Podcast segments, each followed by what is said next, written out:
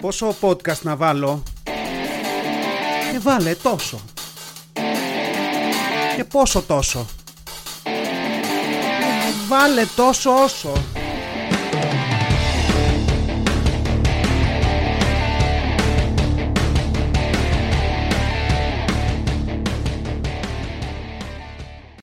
Έλα ρε παιδιά, καλώς τους. Τόσο όσο podcast επεισόδιο 21 Εκπληκτικά. Είναι η τρίτη φορά που το πάω αυτό, που το γράφω. Δεν το κάνω συνήθως. Έχω παλέψει λίγο με τις εισαγωγές γιατί προσπαθώ να εξηγήσω, ανεπιτυχώς μέχρι τώρα, ε, ότι η φωνή μου είναι λίγο χάλια ακόμα. Ακόμα άρρωστος. Το μπούκομα το πολύ έχει φύγει, αλλά αυτή η ωραία φωνή έχει μείνει. Ε, δεν είμαι από αυτούς που αρρωσταίνουν και αποκτούν κατευθείαν φωνή τσόντας. Δυστυχώς ή ευτυχώς, δεν ξέρω. Μπορεί να είχα αναπτύξει καμιά εξάρτηση μετά και να είμαι ένα επίτηδες άρρωστος για να ακούγομαι λίγο πιο. Δεν ξέρω. Η φωνή μου γενικά είναι, είναι ψηλοφλάτ. Είναι δηλαδή μια φωνή που είναι σαν να της έχεις ρουφήξει τη, ζωή από μέσα της. Ε, και, και πρέπει να κάνω προσπάθεια στο podcast για να ακούγομαι λίγο, να κάνω διακοιμάνσεις, να, να έχει λίγο πλάκα όλο αυτό, να ανεβοκατεβαίνω.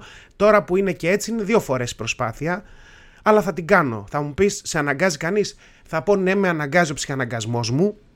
Γιατί πρέπει να βγάλω επεισόδιο αυτή τη βδομάδα και να είμαι δύο-τρία επεισόδια μπροστά και να έχω μια άνεση και να μην αγχώνομαι ότι θα προλάβω να βγάλω επεισόδιο. Οπότε έτσι όπως είμαι, έτσι θα το πάμε. Και θα ξεκινήσω με κάτι που με έκανε να γελάσω χτες. Γιατί εντάξει, γενικά είμαι αρρωστάκι, κάθομαι και κοιτάω με το podcast να δω αν το ακούει κανείς, πώς πάμε κλπ. Τα έχουμε πει αυτά και σε άλλα επεισόδια. Και μιλούσα με ένα φίλο που του αρέσει το podcast και το ακούει, ο οποίος είναι, είναι από τους πιο hardcore, ίσως να είναι και ο πιο hardcore, γιατί ε, το βάζει το podcast, ακόμα και όταν δεν το ακούει στο mute, για να παίζει λίστα στο YouTube και από άλλα μηχανήματα. Γενικά το έχει, το, έχει, το έχει πάει αλλού το πράγμα για να μαζεύω εγώ views. Και γέλαγα γιατί έβλεπα εγώ τις τελευταί, τον τελευταίο μήνα μια καλή εξέλιξη, έβλεπα αρκετά views που για τα νούμερα του podcast, ας πούμε, όταν βλέπεις 20-30 views παραπάνω, λες: Όπ, τι έγινε. Ε, γαμό και τι ωραία, τι καλά που πάμε, το ακούει κόσμος. Και τελικά γέλαγα χθες γιατί μου είπε ότι κάνει αυτή την πατέντα, δεν το ήξερα. Και λέω: Θα μια χαρά, ε, εσύ μου τα δίνεις τα views. Εγώ χαίρομαι ότι πάει καλά το podcast και είναι όλα από σένα. Αλλά super, δηλαδή εντάξει.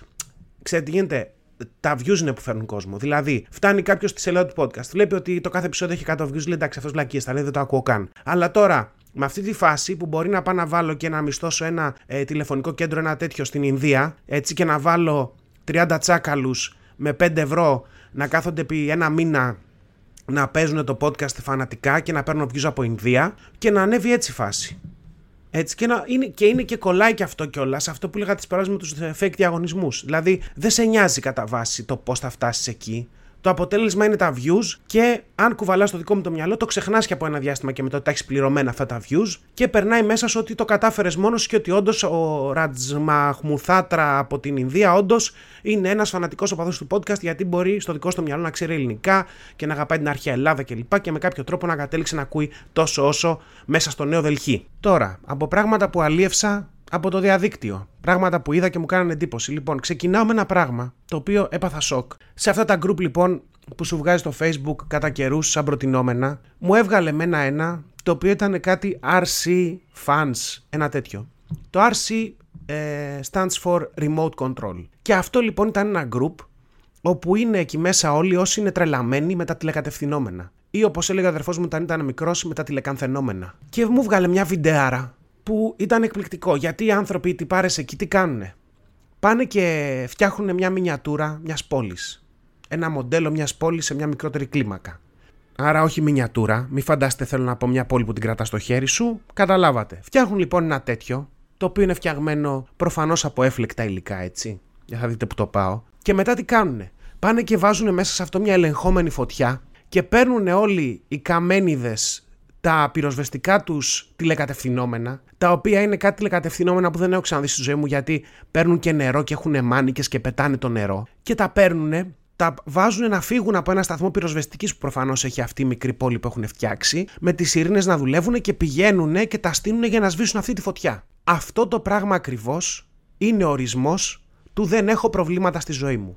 Εντάξει, δηλαδή δεν μπορώ να φανταστώ τι οδηγεί έναν άνθρωπο Δηλαδή, εκτός από το γεγονός ότι δεν έχει προβλήματα να λύσει στο να φτιάξει μια πόλη μινιατούρα, μια μικρή πόλη τέλος πάντων, να τη βάλει μια φωτιά σε ένα ελεγχόμενο σημείο, κινδυνεύοντας να πάρει και όλο μαζί αυτό, γιατί το κάνει σωστά, μπορεί να πάρει όλο μαζί και να πάει στο διάλογο και να πηγαίνει να σβήσει αυτή τη φωτιά με ένα τηλεκατευθυνόμενο που έχει αγοράσει. Μιλάμε τώρα για ενήλικες, δεν μιλάμε για παιδιά. Μιλάμε για ενήλικες το κάνουν αυτό. Δηλαδή, ξεκάθαρα δεν έχεις άλλο πρόβλημα στη ζωή σου. Αν σηκώνει ένα Σάββατο πρωί, πακετάρεις τρεις τηλεκατευθυνόμενες πυροσβεστικές και λες θα τις πάρω και θα πάω να σβήσω μια φωτιά που θα τη βάλω εγώ ο ίδιος σε ένα μοντέλο πόλης που έχω φτιάξει στον καράζ του Κώστα του φίλου μου, ας πούμε. Είναι τρομερό. Θα μου πεις τώρα έτσι είναι τα χόμπι και δεν μπορείς πάντα να βρεις μια λογική εξήγηση για τον λόγο για τον οποίο άλλος πάει και κάνει κάτι τέτοιο και το ακούω αυτό, το δέχομαι. Απλά εγώ δεν μπορώ να ξεκολλήσω από αυτό το χόμπι και προσπαθώ να σκεφτώ είναι κάποιο σύνδρομο του σωτήρα που έχουν αυτοί οι άνθρωποι που θέλουν να κάνουν κάτι τέτοιο. Δεν ξέρω τι είναι και έλεγα μήπως μήπως αυτό θα μπορούσε και να χρησιμοποιηθεί. Δηλαδή για να το βγάλει κάποιος κάτι από μέσα του να το κάνει έτσι σε μια μικρή κλίμακα Μήπως και του φεύγει, ρε παιδί μου, έτσι. Δεν ξέρω. Δηλαδή, μπορεί και αυτός τώρα να ήταν τρελαμένος, να γίνει πυροσβέστη και να μην μπόρεσε ποτέ. Και τώρα που πάει και σβήνει αυτή τη φωτιά, λίγο να του φεύγει και να αισθάνεται λίγο καλύτερα. Και σκέφτομαι, θα μπορούσαμε αυτό να το κάνουμε και με άλλα πράγματα. Για να αντιμετωπίσουμε, ας πούμε, θα μπορούσαμε να βάζουμε, να ηχογραφούμε κάποιον να μιλάει και να τα λέει όλα λάθος, γραμματικά, συντακτικά τα πάντα και να βάζουμε μετά σε ένα δωμάτιο όλους αυτούς που λατρεύουν να μας διορθώνουν όταν μιλάμε, έτσι, και να ακούνε μια καστά που θα λέει άλλος καταρχήν, που θα λέει όλα αυτά τα, τα περίεργα και θα είναι αυτοί και θα από πάνω σαν, σαν μια ομα... σαν χοροδία όλοι μαζί και θα διορθώνουν. Μπα, μπα, μπα, μπα, και δηλαδή θα, είναι, θα, τους, θα τους φεύγει μετά όλο αυτό. Θα πηγαίνουν να μιλάνε σε μια παρέα και θα αρχίζουν τις διορθώσεις αυτές. Ή ας πούμε να πάρουμε όλους αυτούς που έχουν ως CD καλή ώρα και να τους βάλουμε μέσα σε ένα δωμάτιο όπου θα είναι γεμάτο με λέγκο τουβλάκια σε διαφορετικά χρώματα και σχήματα. Και να τους λες, κοπανίσου, ξεχώρισέ τα μου και μετά να φεύγουν από εκεί για να έχουν κουραστεί τόσο πολύ από όλο αυτό που να μην πηγαίνουν στο σπίτι και να σου ισιώνουν το πετσετάκι πάνω στην τηλεόραση, αν ζεις το 1980 και έχεις ακόμα πετσετάκι πάνω σε τηλεόραση, ή να μην σου ισιώνουν, ξέρω εγώ, τα σουβέρ πάνω στο τραπέζι, ή τα τραπεζομάντιλα ή τις κουρτίνες με, με την κάσα της πόρτας κλπ. Δεν ξέρω, εφαρμογές ψάχνω. Σε άλλα νέα, τώρα σε μια προσωπική ιστορία, έχω την εντύπωση ότι ε, έχουμε ανακαλύψει κάποιο νέο νόμο στα οικονομικά, κάποια νέο, κάποιο νέο θεώρημα, κάτι τέτοιο και θα εξηγηθώ, θα σας πω γιατί ε, και έχω την εντύπωση ότι έχουμε ανακαλύψει κάτι τέτοιο, έχουμε εφεύρει, δεν ξέρω πώς θέλετε πείτε το ε, και έρχεται ένα Νόμπελ κάποια στιγμή, είναι πολύ κοντά. Δηλαδή βρήκαμε έναν τρόπο του πώς να προσθέτουμε αξία σε προϊόντα με τη γυναίκα μου το κάναμε αυτό παρέα, να προσθέτουμε αξία σε προϊόντα χωρίς κανένα effort whatsoever από τη μεριά μας. Και θα εξηγήσω αμέσως πώς το καταφέραμε. Λοιπόν, Disclaimer εδώ, έτσι μην το πάρει κανείς και πάει και πάρει το Νόμπελ. Είχαμε λοιπόν αγοράσει κάτι ρούχα από το Ιντερνετ, που εντάξει πλέον είναι και η χαρά της, ε, του αυτού που θέλει να ψωνίζει και του αρέσει να ψωνίζει. Μην πάω σε στερεότυπα γυναικεία, το χούι το έχουμε όλοι σε ένα βαθμό ή άλλο. Είναι η χαρά του αυτές τις μέρες και μόνο μετά τον COVID. Γιατί, γιατί πλέον όλα τα ρούχα ψωνίζονται online, οι επιστροφές έχουν γίνει. Δεν μου αρέσαν τα μισά από όσα παρήγγειλα, πάρε τα πίσω χέστηκα, φέρουν τα λεφτά. Δηλαδή είναι κάποια ρούχα στο λεκανοπέδιο Αττικής που κάνουν μονίμως βόλτα. Υπάρχει μια κρίσιμη μάζα ρούχων στα σπίτια μας, μια κρίσιμη μάζα ρούχων στα μαγαζιά που τα πουλάνε και είναι και άλλα τρεις φορές αυτά τα ρούχα όλα μαζί που μετακινούνται μέσα σε courier στο λεκανοπέδιο. Και είναι σε μια έναη κίνηση και δεν είναι πουθενά και ταυτόχρονα είναι παντού. Αυτά. Είχαμε λοιπόν παραγγείλει κάποια ρούχα, κρατήσαμε τα πάντα εκτός από ένα ωραιότατο ροζ που κάμισο, όχι δικό μου, ε, και αποφασίσαμε αφού δεν το θέλουμε να το στείλουμε πίσω. Τώρα που κάμισο μπήκε μέσα στο φάκελο με το αυτό της επιστροφής, το χαρτί, κολλήθηκε έξω από το φάκελο αυτό που έπρεπε να κολληθεί για να πάει στην courier και είχε μείνει σπίτι και μάζευε σκόνη για κάνα 20 ημέρο, ξέρω εγώ. Ε, και κάποια στιγμή λέω ρε παιδί μου, πάω να το πάρω, να το δώσω στο courier να τελειώνουμε γιατί θα μας μείνει εδώ και δεν θα το φορέσει κανείς, τσάμπα τα λεφτά κλπ. Παίρνω λοιπόν, πάω σε μια εταιρεία courier, να μην κάνουμε διαφήμιση, μας έχουν πληρώσει κιόλας και το αφήνω. Τώρα, σε ποια εταιρεία courier πήγα, σε αυτή που ήταν πιο κοντά στο σπίτι μας. Έχει αυτό σημασία, παίζει ρόλο. Παίζει μεγάλο ρόλο γιατί δεν μπορείς να πας προφανώς σε όποια εταιρεία courier θες και να γυρίσεις ένα ρούχο. Μου λέει αυτή η κοπέλα αυτό εδώ θα τον έλεγα, βέβαια εδώ μου είπα να το φέρω. Χωρίς να ξέρω τίποτα, κλασικά. Σιγά μην έλεγα κάτσε να φύγω και να το ελέγξω και να ξανάρθω άλλη μέρα. Όχι βέβαια, το στείλα. Περνάνε λοιπόν οι μέρες, έχει φύγει το ρο που κάμισο, ρεπούν η επιστροφή, ρεπούν η επιστροφή πουθενά. Μετά από κάνα μήνα, αυτό ήταν ένα ρο που κάμισο να πω εδώ, τον 10 ευρώ, 15 κάτι τέτοιο. Α πούμε ότι ήταν τον 10 ευρώ. Παίρνει τηλέφωνο λοιπόν τη γυναίκα μου αυτή η κοπέλα από το courier και της λέει: Κοιτάξτε να δείτε, αυτό που στείλατε δεν, ήταν, δεν έγινε αποδεκτό. Προφανώς δεν έγινε αποδεκτό γιατί το στείλαμε με τη λάθος εταιρεία και έχει γυρίσει πίσω. Και τώρα, αν θέλετε να το πάρετε πίσω από εμάς, υπάρχει μια έξτρα χρέωση 10 ευρώ που το στείλατε και 14 που γύρισε. Προσπερνάω το γεγονός ότι για να σου έρθει κάτι πίσω κοστίζει περισσότερο. Δεν ξέρω αν εμπίπτει στο, στο κομμάτι το αν, αν, αν κάτι το αγαπάς, σα το να φύγει και θα ξαναγυρίσει με 4 ευρώ παραπάνω χρέωση σε σένα. Δηλαδή, κάπως έτσι πρέπει να ήταν το, το σλόγκαν της εταιρείας. Αλλά τέλος πάντων. Και έχουμε καταλήξει το εξής εκπληκτικό. Είχαμε εμείς μία μπλούζα των 10 ευρώ, ένα ροζ πουκάμισο, συγγνώμη, των 10 ευρώ, το οποίο με ένα minimal effort του να το πας σε ένα courier έχει επιστρέψει πάλι σε εμάς και αυτή τη στιγμή η συνολική του αξία έχει φτάσει στα 34 ευρώ. Και αυτό, δηλαδή σπάω το κεφάλι μου να, να, να το ερμηνεύσω κάπως γιατί είμαι σίγουρος ότι κάπου εκεί κρύβεται ένα θεώρημα οικονομικής φύσεως. Κάποια αρχή οικονομικής θεωρίας ας πούμε. Εδώ να πω βέβαια ευχαριστούμε πάρα πολύ στην κοπέλα από το courier που μας πήρε και μας είπε ότι ξέρετε κάτι είναι αυτό το κόστος αλλά αν δεν το έρθετε να το πάρετε θα το καταστρέψουμε και it's ok. Γιατί θα μπορούσε να πάρει και με ένα τσαμπουκά και να πει έρχεστε να το πάρετε και πληρώσετε τα κλπ. Αλλά μας έδωσε την προφανή εναλλακτική που θα ακολουθήσουμε. Έτσι, που θα το αφήσουμε εκεί να καταστραφεί τώρα. Εγώ εδώ έχω πολλές ερωτήσεις. Το πρώτο είναι τι ωραία και ανάλαφρα που η εταιρεία τρώει ένα κόστος 24 ευρώ με βάση τα λεγόμενά τους και δεν μπορεί κανείς να το κάνει claim αυτό. Δηλαδή, τη χαζομάρα τη δικιά μου που πήγα και το έστειλα λάθος εταιρεία το πακέτο σε λάθος εταιρεία, είναι μια ζημιά που την τρώνε και δεν έχουν κάποιο μηχανισμό να προστατευτούν από αυτό, ας πούμε. Είναι, αυτό είναι τέλειο ξεκινώντας. Το δεύτερο είναι τι σημαίνει καταστροφή, γιατί είμαι σχεδόν σίγουρος ότι κάθε κοπέλα ή άντρα που δουλεύει σε αυτές τις εταιρείες, όταν βλέπει ένα δεματάκι από HM που είναι acclaimed και πάει για καταστροφή, επιθανά θα το ανοίξει, θα πάρει το πουκάμισο, θα πει τι ωραία που το κατέστρεψα και θα πάει να το δώσει δώρο. Το οποίο είναι επίσης μαγικό. Δηλαδή είναι τρομερό και αυτό, ε. Εμείς λοιπόν το αφήσαμε εκεί ε, να πάρει αυτή την αξία, να πάει για καταστροφή μέσα σε εισαγωγικά πολλά και ε, πήγαμε παρακάτω, αποχωριστήκαμε το ροζ που κάμισο και δεχτήκαμε αυτό τη ζημιά των 10 ευρώ που τη δέχτηκα προσωπικά γιατί είναι αυτή η ζημιά βλακείας. Δηλαδή δεν σου φταίγε κανείς, μόνος το έπαθες και αφού μπόρεσες να μην λουστεί άλλα 24 στο κεφάλι, τέλος καλό και όλα καλά. Συνεχίζοντας τώρα, ε, αλλιεύω πάλι από το ίντερνετ, βλέπω ειδήσεις, μου σκάνε και κάποιες είναι αυτές που δεν μπορείς να τις προσπεράσεις για κανένα λόγο. Υπάρχει λοιπόν ένα άρθρο, θα το βρείτε άμα ψάξετε, δεν θα κάνω διαφήμιση στο site. Μόλις ανακαλύφθηκε, λέει, ειρηνικό σπρέι που λύνει τη στιτική δυσλειτουργία σε 5 λεπτά. Εντάξει. Και αυτό το λένε σποντάν. Ε, και θα μπορούσε λέει να γίνει το αντίπαλον δέος του Viagra, του Viagra. Ξεκινάμε από το πρώτο, το προφανές, ανακαλύφθηκε ειρηνικό σπρέι, εντάξει, δηλαδή ρε φίλε, είναι εφεύρεση. Δηλαδή δεν υπήρχαν ελεύθερα στη φύση κάβλο σπρέι που έτρεχαν στα λιβάδια να πούμε και ψέκασε κάποιον random τύπο και του σηκώθηκε και είπε: Ω, κοίτα τι έπαιξε εδώ. Με, με ψέκασε αυτό και, και μου σηκώθηκε. Δηλαδή να πω, δεν ήταν μια ερευνητική αποστολή, ας πούμε, στα βάθη του Αμαζονίου, όπου κάποιος τρίφτηκε κατά λάθος πάνω σε μια φτέρη και, και, και τον ερέθησε η φτέρη και του σηκώθηκε και πήδηξε όλη την ερευνητική ομάδα μαζί με το βοηθητικό προσωπικό. Δηλαδή έλεος κάπου με αυτό το ανακαλύφθηκε.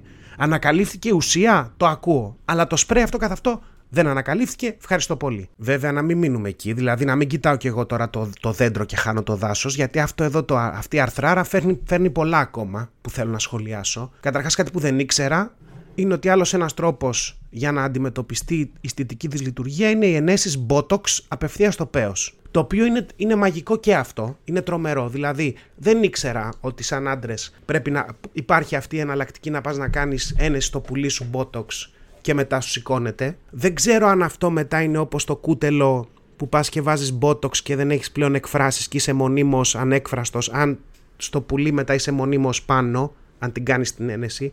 Δεν ξέρω τι και να πάει και κλείνει εκεί το, η ένεση αυτή. Δεν έχω καταλάβει. Ε, αλλά η πλάκα εδώ είναι ότι αν το καλοσκεφτείς, η αισθητική τη λειτουργία μπορεί να λυθεί ή με Botox που θα κάνει ο σύντροφός σου, ο ή σύντροφό σου, γιατί κάνει το Botox, διορθώνεται, μετά αρχίζει και σου σηκώνεται, ενώ πριν δεν σου σηκώνονταν γιατί τον την έβλεπες και δεν γούσταρες. Αλλά μπορεί να πας και απευθείας στην πηγή του προβλήματος, την άλλη, στο δικό στο πουλί. Δηλαδή, δεν μου κάνει η γυναίκα μου για κάποιο λόγο, δεν μου αρέσει χίλια δυο, πάω και κάνω εγώ Botox στο πουλί μου να μην κάνει εκείνη στη μούρη, ας πούμε.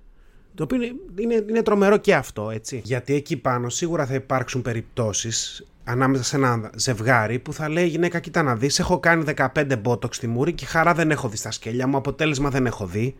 Είναι ώρα για σένα να κάνεις μπότοξ στο πουλί. Εγώ τελείωσα, σταματάω εδώ. Και γενικά, εγώ δεν ξέρω, θέλω να πω ότι πολύ μου άρεσε που είναι ένα, ένα σπρέι τέτοιο. Γιατί το Viagra είναι ένα χάπι θα μου πεις: Μπορεί να το πάρεις στα κρυφά να μην σε δει ο άλλος. Αλλά γενικά η κίνηση αυτή δεν καλύπτεται. Δηλαδή, αν είσαι με τον άλλον και δεν μπορείς να φύγεις, δεν μπορεί να το πάρεις το χάπι εκεί ξέρα. Θα σου πει: Τι, τι, τι χάπι είναι αυτό που πήρες, τι, τι πήρες.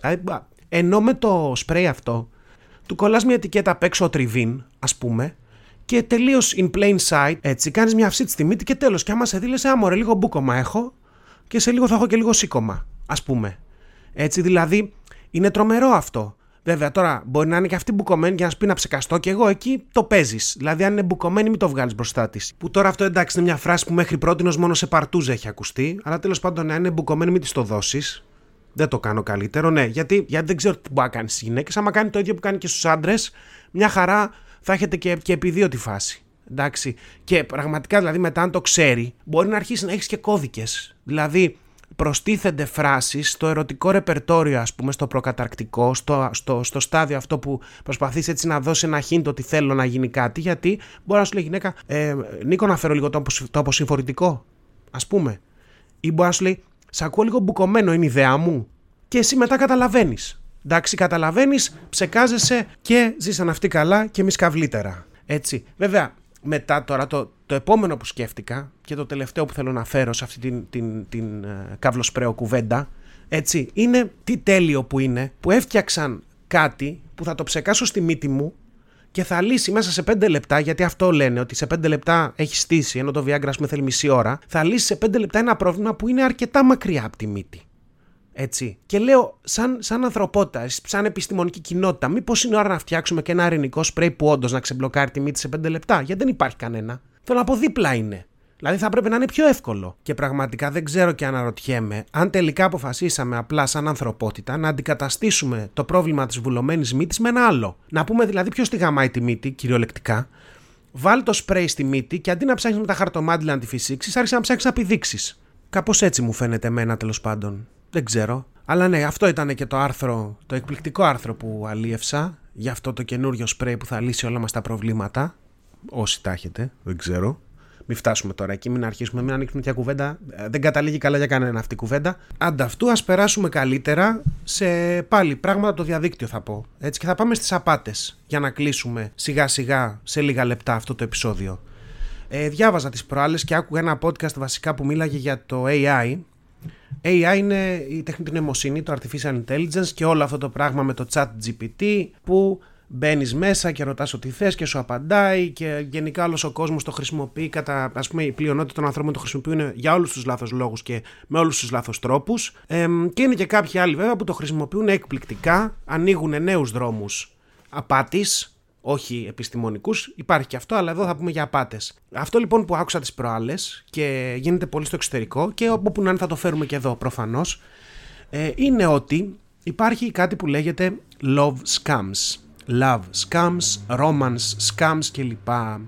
Ίσως κάποιοι να έχετε ψηλιαστεί ήδη. Αυτό λοιπόν τώρα είναι μια φασούλα στην οποία κάποιος υποδίεται ότι είναι κάποιος άλλος. Μπορεί να υποδίεται ότι είναι μια γυναίκα, ένας άντρας τέλος πάντων και πλησιάζει έναν υποψίαστο θύμα σε social media και αρχίζει και του πιάνει την κουβέντα. Παρουσιάζει μια ψεύτικη ταυτότητα, χρησιμοποιεί ψεύτικες φωτογραφίες, ψεύτικα ονόματα κλπ. για να κερδίσει την εμπιστοσύνη του ή της. Και μόλις το καταφέρει, ε, αρχίζει και ζητάει χρήματα. Αυτό λοιπόν μέχρι τώρα γινόταν πολύ έτσι manual, πολύ χειροκίνητα, έτσι να φέρουμε τους όρους όπως πρέπει ε, και καθόταν ο άλλος και έγραφε και πάλευε και έκανε και έδειχνε κλπ. Τώρα με το chat GPT έχει έρθει εκπληκτική πρόοδος όπου όλο αυτό μπορεί να είναι αυτόματο. Δηλαδή μπορεί να στήσει ένα chat GPT πάρα πολύ ωραίο τέτοιο πραγματάκι, ένα εργαλείο, να τα πω απλά όσο μπορώ, και να το βάλεις να πάει και να χτυπάει, χωρίς εσύ να κάνεις τίποτα, κάθεσαι επίσης στην καφεδάρα σου, να πάει και να χτυπάει κόσμο. Πηγαίνει μόνο του, κάνει τα friend request, ε, έχει τις φωτογραφίες έτοιμες εκεί, έχει βάλει στο προφίλ. Μπορεί να τις έχει φτιάξει και το ίδιο, γιατί γίνονται generate και τέτοιες εικόνες. Μπορεί να τις έχει φτιάξει με βάση αυτά που βλέπει από σένα τους αρέσουν. Αν έχει πρόσβαση σε τέτοια πληροφορία, βλέπε αυτά που λέμε, προσέξτε τι ανεβάζετε.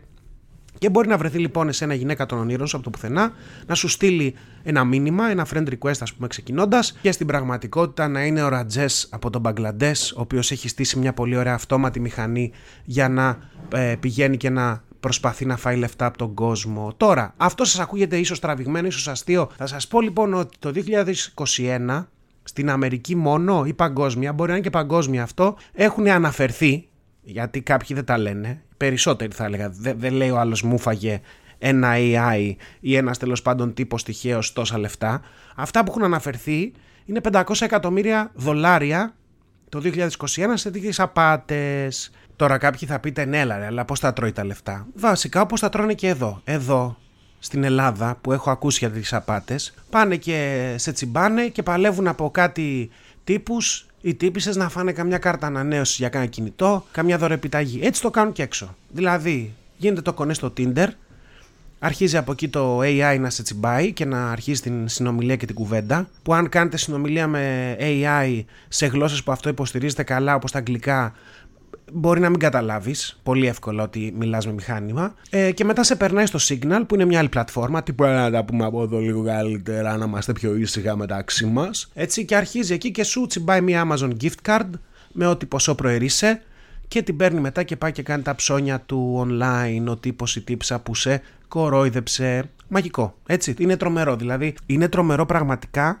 και είναι μόνο ένα πράγμα, ένα πολύ μικρό δείγμα και ίσως ανέμακτο και πολύ minor σε σχέση με όσα μπορεί να έρθουν τώρα που τι ωραία τι καλά έφτιαξε η επιστήμη ένα εργαλείο το οποίο είναι διαθέσιμο freely σε κάθε είδους scammers. Μαγικό. Τώρα, το, τις προάλλες, κάτι που θέλω να αναφέρω είναι, τα λέγαμε για τους Ρωμά hackers κλπ. Παίρνετε και τώρα και ένα ε, background noise, δεν πειράζει. Ε, Ζωντανές εκπομπές τα έχουν αυτά. Ε, με πήραν τηλέφωνο εμένα. Που μάλλον ήταν ένα παρόμοιο κύκλωμα, γιατί με παίρνουν τηλέφωνο στο κινητό, το σηκώνω και αρχίζει μια τύψα να μιλάει στα αγγλικά. Και να μου λέει κάτι του στυλ The Greek government, uh, uh, you have a debt towards the Greek government, έχετε ένα χρέος προς την ελληνική κυβέρνηση και κάτι τέτοια στα αγγλικά. Γιατί τι γίνεται εδώ τώρα; Τα μοντέλα, να το πω, οι, οι μηχανές ας πούμε αυτές που μετατρέπουν το, το κείμενο σε ομιλία δεν είναι πολύ ανεπτυγμένα στα ελληνικά.